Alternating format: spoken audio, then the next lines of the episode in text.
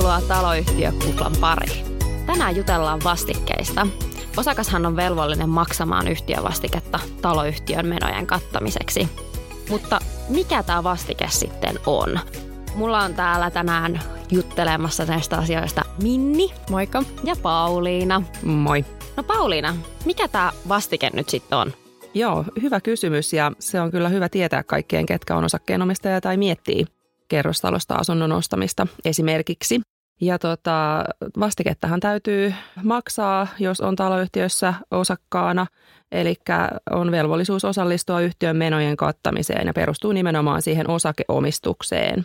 Ja asunto-osakeyhtiölaissa on määritetty, että osakeomistaja on velvollinen tosiaan maksamaan vastiketta yhtiön menojen kattamiseksi ja sitten täytyy nimenomaan yhtiöjärjestyksessä olla määrätty se peruste, että minkä mukaan sitä vastiketta sitten maksetaan.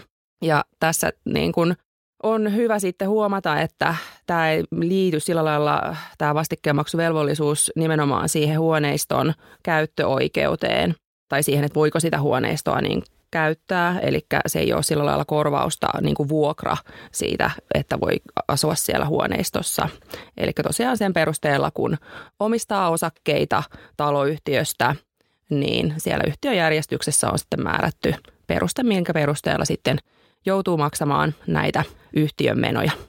Ja olennaistahan tässä nyt on se yhtiöjärjestys. Ja kuten totesitkin, että yhtiöjärjestyksessähän määritellään se peruste, millä perusteella sitä sitten vastiketta maksetaan. Että se voi olla se esimerkiksi se pinta-ala tai osakkeiden lukumäärä tai vaikka todellinen kulutus. Joo, ja se vastikeperustehan ei välttämättä ole sama, eli se voi vaihdella huoneistotyypeittäin, eli Eli siellä on se mahdollisuus jyvittää sitä vastiketta, eli, ja niitä perusteita on sitten noudatettava. Eli esimerkkinä autotalleissa ja liikehuoneistoissa voi olla joku kerroin vaikka suhteessa niihin asuinhuoneistoihin. Eli esimerkiksi liikehuoneistot voi maksaa enemmän vastiketta, mitä sitten asuinhuoneistot. Joo, ja tässä täytyy kyllä vielä korostaa tämän yhtiöjärjestyksen merkitystä, eli Eli tosiaan niin kun sitä on noudatettava, sen mukaan on mentävä, eli sitten hallitus tai yhtiökokouskaan ei voi tällaisella niin kuin enemmistöpäätöksellä päättää siitä, että sitä lähdetään muuttamaan sitä asiaa. Eli yhtiöjärjestys on tässä se niin kuin olennainen sana. Ja kuten Pauliina tositkin, niin yhtiövastikettahan maksetaan sen yhtiön menojen kattamiseen. Mutta mitä tällaiset menot sitten voi olla, mitä yhtiö, yhtiövastikkeella voidaan kattaa? No taas tässä asunto-osakeyhtiölaki on tosi tärkeä, eli siellä on määritelty aika tarkastikin ja tyhjentävästi, että mitä kaikkia menoja voidaan yhtiövastikkeella kattaa. Eli ei voida ihan mitä tahansa sitten, sitten ruveta siellä taloyhtiössä puuhaamaan. Ja, ja lain mukaan nämä menot, mitä voidaan kattaa, täytyy aiheutua joko kiinteistön hankinnasta ja rakentamisesta tai sitten kiinteistön ja sen rakennusten käytöstä ja kunnossapidosta taikka sitten sen kiinteistön ja rakennuksen perusparannuksesta. Sitten voi olla mahdollista myös tämmöinen lisärakentaminen tai lisäalueen hankkiminen. Ja samoin sitten myös tällainen niin kuin yhtiön toimintaan taikka sitten sen kiinteistön tai rakennuksen käyttöön liittyvän hyödykkeen yhteishankinta. Eli ihan tyhjentävästi lueteltu siellä laissa, että mihin voidaan sitä yhtiövastiketta käyttää. Mutta että ihan mitä vaan ei voida hankkia vastikevaroilla. Eli jos mietitään, että mitä nyt toisenlaisia, mitä ei voida sitten hankkia, että kaikilta kerätään vastiketta, niin esimerkiksi joku tällainen kallis sähköpyörä voisi olla vaikka sellainen, että jos haluttaisiin asukkaiden vähän niin kuin yhteiskäyttöön tällainen hankkia, niin tämä ei ole ehkä sellainen tyypillinen, mitä, mitä voitaisiin sitten vastikevaroilla rahoittaa. Eli se olisi sitten sellainen, mikä ei kävisi tuohon asunto pykälän sisältöön, mutta Lisäksihän niin kuin eri menoja varten voi olla erilaisia vastikkeita ja näähän tulee myös määritellä siellä yhtiöjärjestyksestä. Ja yhtiöjärjestyksessähän tyypillisesti määritellään hoitovastikkeesta ja pääomavastikkeista. Ja näidenkin määräysperustehan voi vaihdella eri huoneistotyypittäin. Esimerkiksi hoitovastikehan voi olla pinta-alaperusteinen ja pääomavastike puolestaan perustuen niihin osakkeiden lukumäärään. Ja osa osakkeista voi olla myös vapautettu kokonaan tietyistä vastikkeista, eli esimerkiksi autotallit voi olla kokonaan vapautettu siitä, että, että autotalli osakkaiden ei tarvitse maksaa vaikka pääomavastiketta ollenkaan. Eli sekin voi vähän vaihdella, että ketkä maksaa ja mistä. Mm, mutta tämähän tulee sitten käydä ilmi just siellä yhtiöjärjestyksessä. Mutta mitä ero näillä on? Mitä eroa esimerkiksi hoito- ja pääomavastikkeella? No joo, no hoitovastikkeella katetaan taloyhtiön tämmöisiä juoksevia menoja, eli tämmöisiä ylläpito- ja hoitomenoja. Ja taas siellä asunto-osakeyhtiölaissa on sitten määritetty, että tosiaan tiettyjä menoja varten voi olla eri maksuperuste. Ja nimenomaan sitten pääomavastikkeesta, jos yhtiöjärjestyksessä ei ole toisin määrätty, niin laissa on tämmöinen olettamasäännös, että mitä kaikkia menoja sillä sitten katetaan. Eli lain mukaan sillä pääomavastikkeella katetaan tämmöiset pitkävaikutteiset menot, jotka aiheutuu kiinteistön ja rakennuksen hankinnasta, rakentamisesta, peruskorjauksesta ja uudistuksesta. Eli jos ei siellä yhtiöjärjestyksessä ole määritetty jotain muuta perustetta tälle pääomavastikkeelle tai sitä, että mitä sillä katetaan, niin, niin tosiaan ne sitten tuon lain mukaan määräytyy. Ja olennaista tässäkin on nimenomaan taas se yhtiöjärjestyksen sanamuoto – ja mitä Pauliina sanoitkin tuossa, niin yhtiöjärjestyksessä voi esimerkiksi sen pääomavastikkeen osalta niin olla niin kuin hyvinkin poikkeavasti määritelty se, että mitä sillä voidaan kattaa. Eli, eli se täytyy aina tosiaan katsoa se yhtiöjärjestys, että mitä siellä sanotaan, koska se voi olla hyvinkin poikkeava, poikkeava sitten niin kuin monissa yhtiöissä. Eli yhtiöjärjestyksessä voidaan määritellä se pääomavastike ja hoitovastike. Mutta siellähän voi olla lisäksi muitakin vastikkeita, eikö niin? Joo, kyllä. Eli tota, voi, voi olla, että on sitten määritetty, määritetty jotain muitakin, muitakin vastikkeita. Eli perusteena voi, voi lain mukaan olla esimerkiksi pinta-ala, lukumäärä tai sitten sähkölämmön tai muun hyödykkeen todellinen tai luotettavasti arvioitavissa oleva kulutus. Eli voidaan, voidaan esimerkiksi ottaa sähköautojen lataamiseen oma vastike, jos sellaista, sellaista halutaan yhtiössä sähköauton tai sitten latauslaitteiden ja, ja pisteiden niin kuin toteutuksen yhteydessä miettiä, että miten se sähkön kulutus sitten menee, niin voidaan ottaa siihen oma vastike. Ja sitten voi olla myöskin vesivastike, mikä on ehkä se tavanomaisin vastike, myös sitten laajakaista vastike, tietoliikenneyhteysvastike, tämmöisiä voi olla. No jos yhtiö nyt katsoo, että se haluaisi alkaa periä jotain uutta vastiketta, niin laissahan tästä määräys, että tästähän tulee määritellä siellä yhtiöjärjestyksessä. Ja lähtökohtahan se, että suostumuksiahan tähän tarvitaan.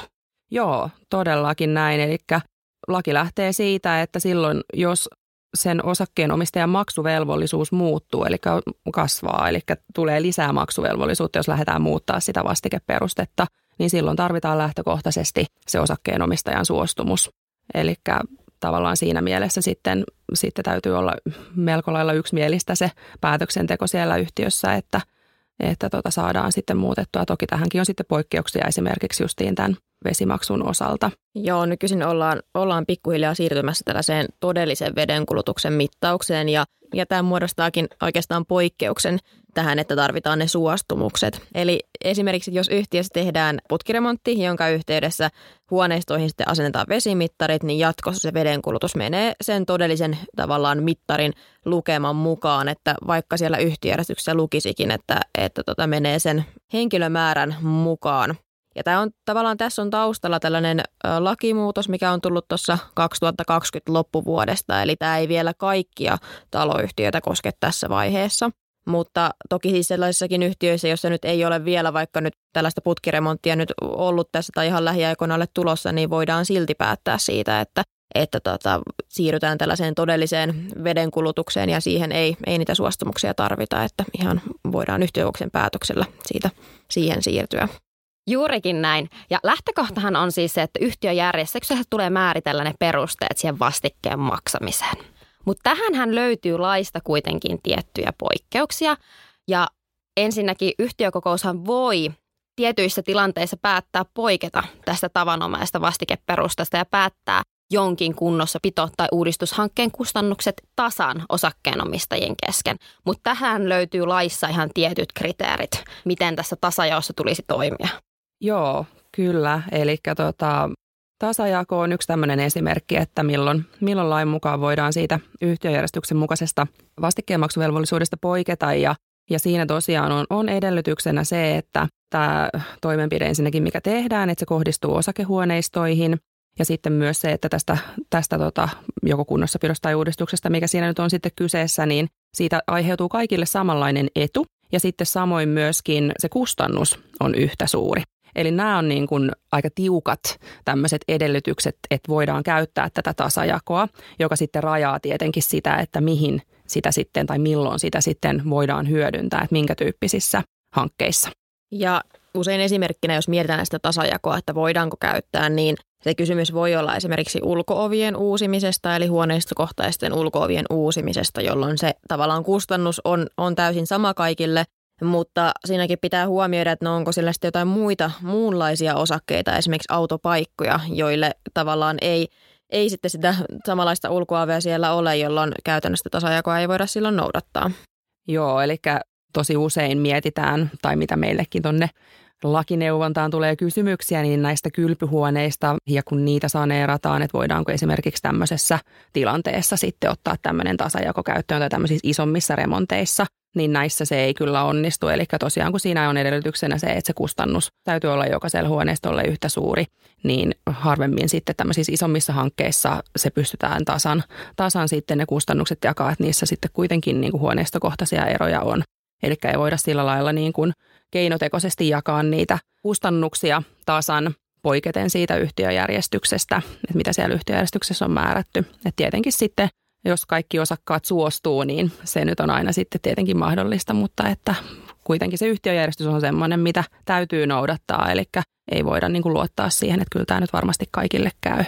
Eli jos osakkaat kaikki suostuu, niin voidaan poiketa, mutta kuitenkin, jos haluttaisiin muuten soveltaa tätä tasajakoa, niin laista tulee ne tiukat tavalla edellytykset siihen, minkälaisiin hankkeisiin sitä voidaan soveltaa.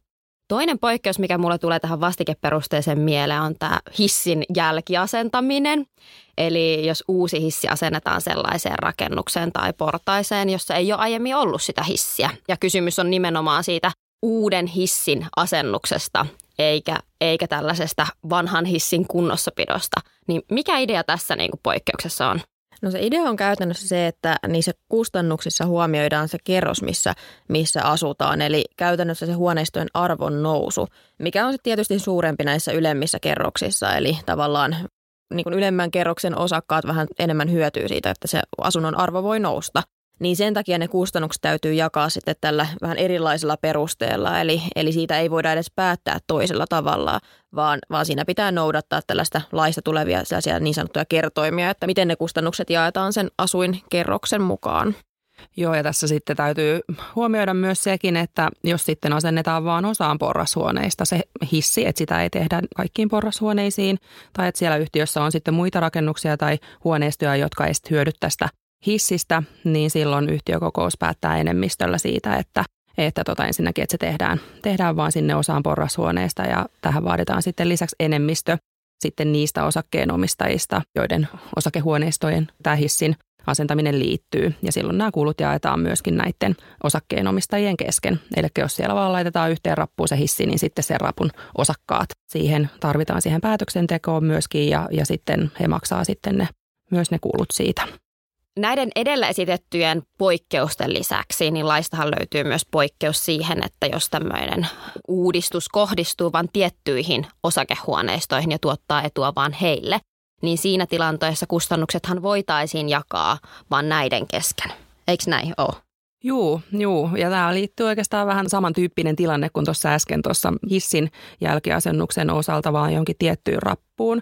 Eli tosiaan tässä myös sitten yhtiökokous päättää enemmistöllä siitä, että vaan niin kuin tietyille osakehuoneistolle etua tuottava uudistus tehdään ja siitä peritään vastiketta sitten vaan näiltä osakkeen omistajilta. Ja myöskin tähän sitten vaaditaan enemmistö niiden osakkeen omistajien äänistä sitten joihin, tai joiden osakehuoneistoihin tämä uudistus liittyy. Eli tämmöinen tuplaenemmistö vaatimus sitten tässä. Tämän tyyppinen tilanne voi, voi olla esimerkiksi silloin, jos päätetään tehdä sähköautojen latauspisteet tällaisille osakeautopaikoille. Eli tämä on tosi tyypillinen kysymys, mitä meillekin paljon kysytään, kun on nämä sähköautojen latauspisteet on, on hyvin pinnalla. Eli Eli käytännössä jos tehdään tämän tyyppisenä hankkeena, niin silloin nämä autopaikkaosakkaat vaan maksaa niistä kustannuksista myös. Toi oli kyllä oikein ajankohtainen esimerkki tähän liittyen. Ja mun mielestä tätä vastikekeskustelua nyt ei voida käydä ilman, että avattaisiin, mitä tarkoitetaan tällä asunto-osakeyhtiön lain tarkoittamalla vastikealennuksella tai hyvityksellä. No mikä tämä niin on? Voidaanko nyt vaan antaa joku summa-alennusta osakkaille? No sitähän se ei tarkoita, mi, mi, mitä niin kuin äkkiseltään voisi ajatella, että se tarkoittaa, mutta tosiaan se ei tarkoita sitä, että maksetaan osakkaalle jotain rahaa tai että annetaan joku, joku niin kuin tietty osakkaan tekemä remontti suoraan, suoraan sitten niin kuin hyvityksenä siitä, siitä tota niin, osakkaalle tulevasta maksuosuudesta. Eli tosiaan tämä liittyy siihen, että jos osakas on tehnyt itse siellä huoneistossa jonkun, jonkun remontin ja sitten kun tulee yhtiön hanke, missä sitten voidaan hyödyntää tätä osakkaan tekemää remonttia, niin silloin osakkaalla on oikeus vaatia tätä hyvitystä. Ja, ja tosiaan tähänkin on tiukat edellytykset sitten laissa, että mitä siellä täytyy, täytyy sitten täyttyä, että tätä hyvitystä sitten voi vaatia. Eli tosiaan se on täytynyt olla tämän osakkaan tai aiemman osakkaan tekemä työ – ja sitten siitä täytyy aiheutua yhtiölle säästöä, eli yhtiö sitten voi hyödyntää siinä omassa remontissaan tämän osakkaan tekemän tai teettämän remontin. Ja tosiaan sitten yhtiökokous osakkaan vaatimuksesta enemmistöllä päättää siitä, että vastike, vastiketta sitten alennetaan. Ja siinä täytyy sitten huomioida, huomioida sitten se yhtiölle aiheutuva säästö ja siitä tehdään sitten ikävähennykset myös. Eli riippuen siitä, että miten vanha se osakkaan tekemä remontti on, niin tietenkin sitten täytyy ottaa sekin huomioon, että, että jos se on, on vähän vanhempi, mutta voidaan kuitenkin hyödyntää, mutta se ei sitten niin paljon hyödytä yhtiötä kuin että jos se olisi juuri äsken tehty. Ja tämä on usein vähän sellainen ehkä harhakuvakin, mikä on, että jos on tehnyt itse sen remontin, niin tarkoittaa sitä, että saa, ei tarvitse maksaa vastiketta ollenkaan niin kuin jo aina. Että se on hyvin tapauskohtaista, miten, miten se katsotaan, mutta osakkaan tulee itse tosiaan vaatia sitä hyvitystä. Eli osakkaan pitää itse muistaa, että sen hyvityksen vaatiminen ja osakkaan pitää myös itse pystyä osoittamaan se säästö, mikä yhtiölle aiheutuu.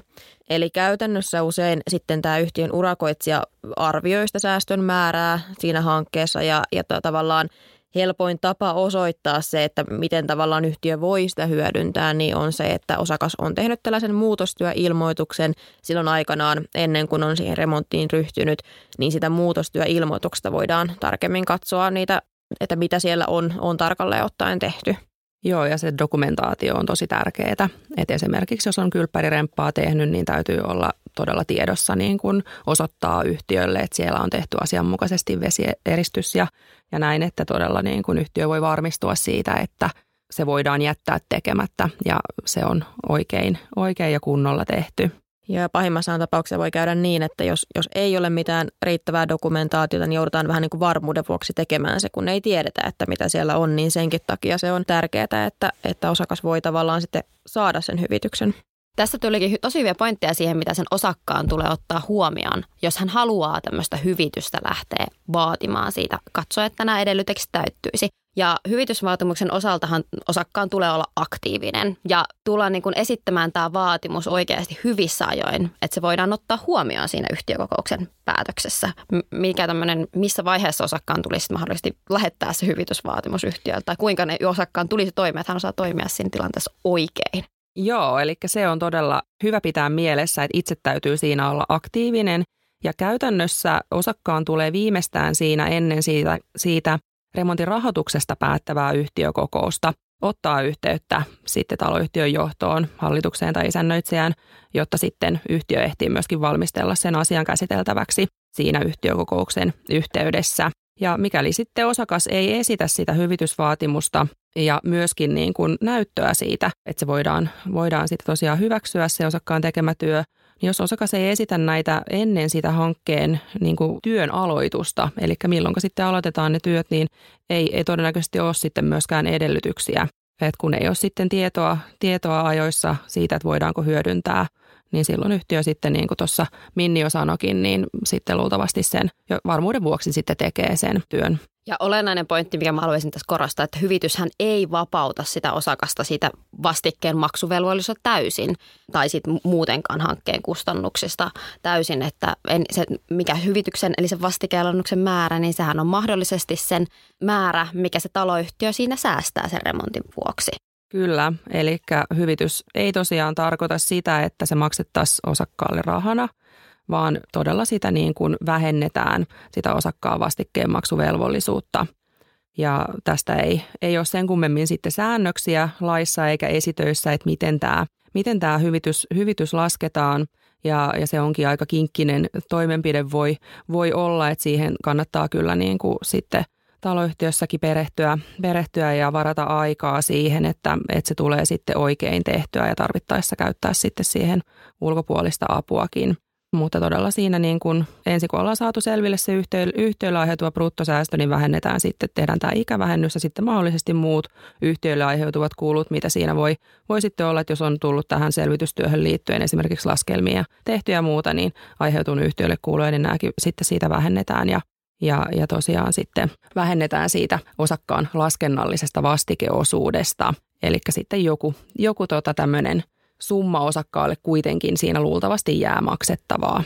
Näiden vastikkeiden osalta mulle herää vielä sellainen kysymys, mitä meiltä kysytään tuossa lakineuvonnassa myös paljon. Eli jos se osakas ei voi käyttää sitä huoneistoa esimerkiksi sen vuoksi, että siellä on linjasaneraus tai muu korjaushanke, niin tuleeko sitä vastiketta kuitenkin maksaa, jos, jos hän ei pysty sitä huoneistoa tosiasiallisesti käyttämään? No kyllä täytyy, eli, eli tavallaan se osakkaan pitää maksaa sitä vastiketta, vaikka sitä huoneistoa ei voitaisikaan käyttää sen yhtiöremontin takia. Eli periaatteessa siinä on sellainen, että sitä vastiketta voidaan alentaa, jos sitä ei voida käyttää sitä huoneistoa, mutta se edellyttää sitä, että yhtiölle aiheutuu sitä jotain säästöä. Ja käytännössä useinkaan mitään säästöä ei aiheudu, koska ne yhtiön kulut edelleen siellä juoksee ihan normaalisti ja siinä ei käytännössä yhtiö mitään säästä, vaikka sitä huoneistoa ei voitaisikaan käyttää, niin käytännössä useinkaan osakas ei siitä voi mitään vastikellusta saada. Kyllä, eli kun mietitään, mitä kaikkia kuuluu sillä hoitovastikkeella siellä yhtiössä maksetaan, niin siellähän on muun muassa kiinteistövero ja lämmityskulut ja tämmöiset, eli niihin ei juurikaan tämä, tämä niin kuin vaikuta tämä yhden huoneiston käyttö tai se, että sitä ei käytetä. Eli oikeastaan ainut tämmöinen mitä, mitä on niin kuin katsottu, että mikä voisi sen säästön yhtiölle tuoda, on se, että jos siellä on vesivastike henkilölukumäärän mukaan. Eli silloin tavallaan, jos siellä ei kukaan, kukaan siellä huoneistossa ole, niin sitten on voitu tämä niin kuin vesivastike henkilölukumäärän mukaan sitten sieltä, sieltä ottaa pois käytöstä. Eli siinä on niin kuin käytännössä se säästö, mikä sitten voidaan, voidaan niin kuin osoittaa, että yhtiölle sitten tosiaalisesti siinä tulee. Eli näissäkin tilanteissa osakkaan tulee maksaa yhtiövastiketta. No entäs jos se tilanne on, että osakas ei maksakaan? Onko yhtiöllä mitään keinoja puuttua sitten tällaisen tilanteeseen? No joo, kyllä yhtiöllä on tähän kohtaan sitten puuttumiskeino, eli asunto on määritetty hallintaan otosta ja siitä edellytyksistä, että mitä, milloin, milloin yhtiöllä on mahdollisuus ottaa se osakkaan huoneisto hallintaansa. Yksi näistä edellytyksistä on tämä, että ei makseta vastiketta. Ja, ja se on ehkä, ehkä niin kuin helpoin näistä, mitä siellä on sitten lueteltu, että muita siellä on esimerkiksi tämmöinen häiritsevä elämä tai, tai näin, niin siinä, siinä tietenkin on niin kuin hankalampi sitten aina osoittaa sitä, että minkälaista häiriöitä siellä sitten mahdollisesti aiheutuu. Eli tämä on sinällään aika helppo, helppo tämä vastikkeen maksu, maksu jos sitä, sitä ei sitten tule. Eli, eli tota, oikeuskäytännössä on on sitten määriytynyt tämä, että milloin sitten voidaan lähteä antamaan varoitusta hallintaanotosta ja sitten milloin yhtiökokous voi sitten lähteä päättämään siitä hallintaanotosta. Ja oikeuskäytännön mukaan on katsottu, että silloin kun kahden kuukauden vastikkeet on rästissä, niin voitaisiin lähteä antaa jo varoitusta. Ja, ja sitten jo kun kolme ja neljä kuukautta on sitten rästissä, niin sitten voi yhtiökokous jo päättää, päättää, että aika nopeasti pystytään puuttumaan siihen, että jos niitä vastikkeita alkaa rästissä olemaan. Ja sen hallinta-auton ohella niin yhtiö voi myös periä näitä vastikkeita, eli vaikka silloin, että jos niitä, ne maksulaiminlyönnit on vähän vähäisempiä tai niitä on vaikka vähän harvemmin, että ei se hallintaanotto käytännössä vielä täyty, niin voidaan, voidaan ihan lähteä perimään niitä, niitä maksamattomia vastikkeita ja toki sitten vaikka nyt otettaisiinkin huoneistohallintaan, niin siinä ohella voidaan, voidaan niitä periä. Eli, eli se on myös toinen keino, mitä yhtiö voi sitten käyttää. Entäs jos tässä tilanteessa asunto myydään? Poistuuko ne? Jääkö se vastikevelka, mikä siellä sitten on, niin täysin yhtiön vastuulle? No ei täysin jää.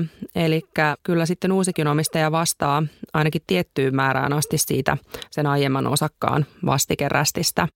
Eli on tämmöinen, tämmöinen määräys, määräys tuolla asunto että yhtiövastiketta sitten joutuu maksaa siltä kuukaudelta, jona se omistusoikeus on siirtynyt, ja sitten välittömästi edeltävältä viideltä kuukaudelta, eli siinä kuuden kuukauden ajalta sitten nämä rästissä olevat vastikkeet tulee sen uuden osakkeen omistajan vastattavaksi. Tässä nyt tietenkin täytyy sitten huomata myös se, että laki myös edellyttää, että nämä on tullut olla mainittuna isännöitsijän todistuksessa. Eli tavallaan se, kun uusi omistaja, omistaja sitten tota, on, on sen huoneiston ostanut, niin hän on tietenkin sitten ollut nähtävänä tämä isännöitsijätodistus ja sieltä on sitten voinut nähdä, että tällaisia rästejä siellä on. Eli ei, ei ole niin kuin tullut yllätyksenä sitten uudelle omistajalle nämä rästit. Ja siinä pitää myös miettiä just sitä, että onko, onko se huoneisto ehditty ottaa sitten yhtiön hallintaan. Eli, eli tavallaan se, että jos on niitä vastikerästejä siellä ja se on huoneisto yhtiön hallinnassa, niin jos tämä uusi omistaja sitten maksaa ne kaikki tavallaan rästimaksut, niin hän voi sen saada omaan hallintaansa sen huoneiston tavallaan vähän aikaisemminkin, mutta toki vaihtoehto on myös se, että hän odottaa sitten sen ihan hallintaottoja loppuun, jos hän ei halua maksaa niin kuin kaikkia niitä rästejä. Ja toki näissäkin tilanteissa pitää huomioida se, että no onko sitten siellä joku vuokralainen esimerkiksi siellä huoneistossa. Nyt ollaan kyllä saatu mun mielestä aikamoinen tietopaketti kasaan näistä vastikkeista. Ollaan puhuttu ihan perust siitä asioista, mutta myös menty vähän tänne poikkeuksien maailmalta. Et kiitos teille Pauliina ja Minni. Onko teillä vielä jotain viimeisiä vinkkejä, mitä kuuntelijoiden pitäisi, pitäisi pitää mielessä tästä asiasta? Kyllä tässä ei nyt voi tarpeeksi korostaa sitä yhtiöjärjestyksen merkitystä, eli kun ne kustannukset taloyhtiössä katetaan vastikeperusteisesti, niin sieltä yhtiöjärjestyksestä se selviää, että mikä se peruste on siihen vastikkeen maksuun ja minkälaisia vastikkeita siellä yhtiössä maksetaan ja onko siellä kenties jotain poikkeuksia eri huoneistojen osalta. Eli tosiaan se hallitus ja yhtiökokouskaan ei voi, voi noin vaan siitä päättää, että tästä lähettäisiin poikkeamaan. Ja voisi vielä nostaa sen esille, että jos, jos on itse ostamassa asuntoa tai vaikka nyt omistaakin jo asunnon taloyhtiöstä, niin kannattaa tutustua tarkasti nimenomaan tähän yhtiöjärjestykseen, mistä Paulina just sanoitkin, ja myös sitten tilinpäätökseen ja muihin niihin taloyhtiön asiakirjoihin. Eli usein saattaa olla vähän sellainen harha käsitys, että kun puhutaan vastikkeista, niin mitä matalampi vastike on, niin se on sitä parempi, mutta se ei välttämättä niin kuin ole se koko totuus, että siellä voi olla vaikka jotain tarvittavia korjauksia laiminlyöty tai, tai muuta siellä taustalla, että sen takia on tärkeää aina tutustua siihen yhtiön, yhtiön niihin dokumentteihin, että mistä tavallaan se vastike koostuu. Ihan vaikka nyt jos on lähdössä sitten asuntokaupoille, niin hyvä, hyvä vähän perehtyä tarkemmin siihen. Nämä oli kyllä tosi hyviä vinkkejä itsekin haluan painottaa sitä, että olka, osakkaana olkaa aktiivisia ja oikeasti tutustukaa niihin yhtiön asiakirjoihin ja nimenomaan tähän yhtiöjärjestykseen, niin ei tule sitten yllätyksiä ja voi luottaa siihen, miten yhtiö siellä toimii. Kiitos Minni ja Pauliina ja moikka moi. Moikka. Moi moi. Kiitos kun kuuntelit. Voit ottaa meidät seurantaan Instagramista, josta löydät meidät nimellä taloyhtiö kupla alaviiva podcast. Seuraavassa jaksossa ollaan uuden aiheen parissa.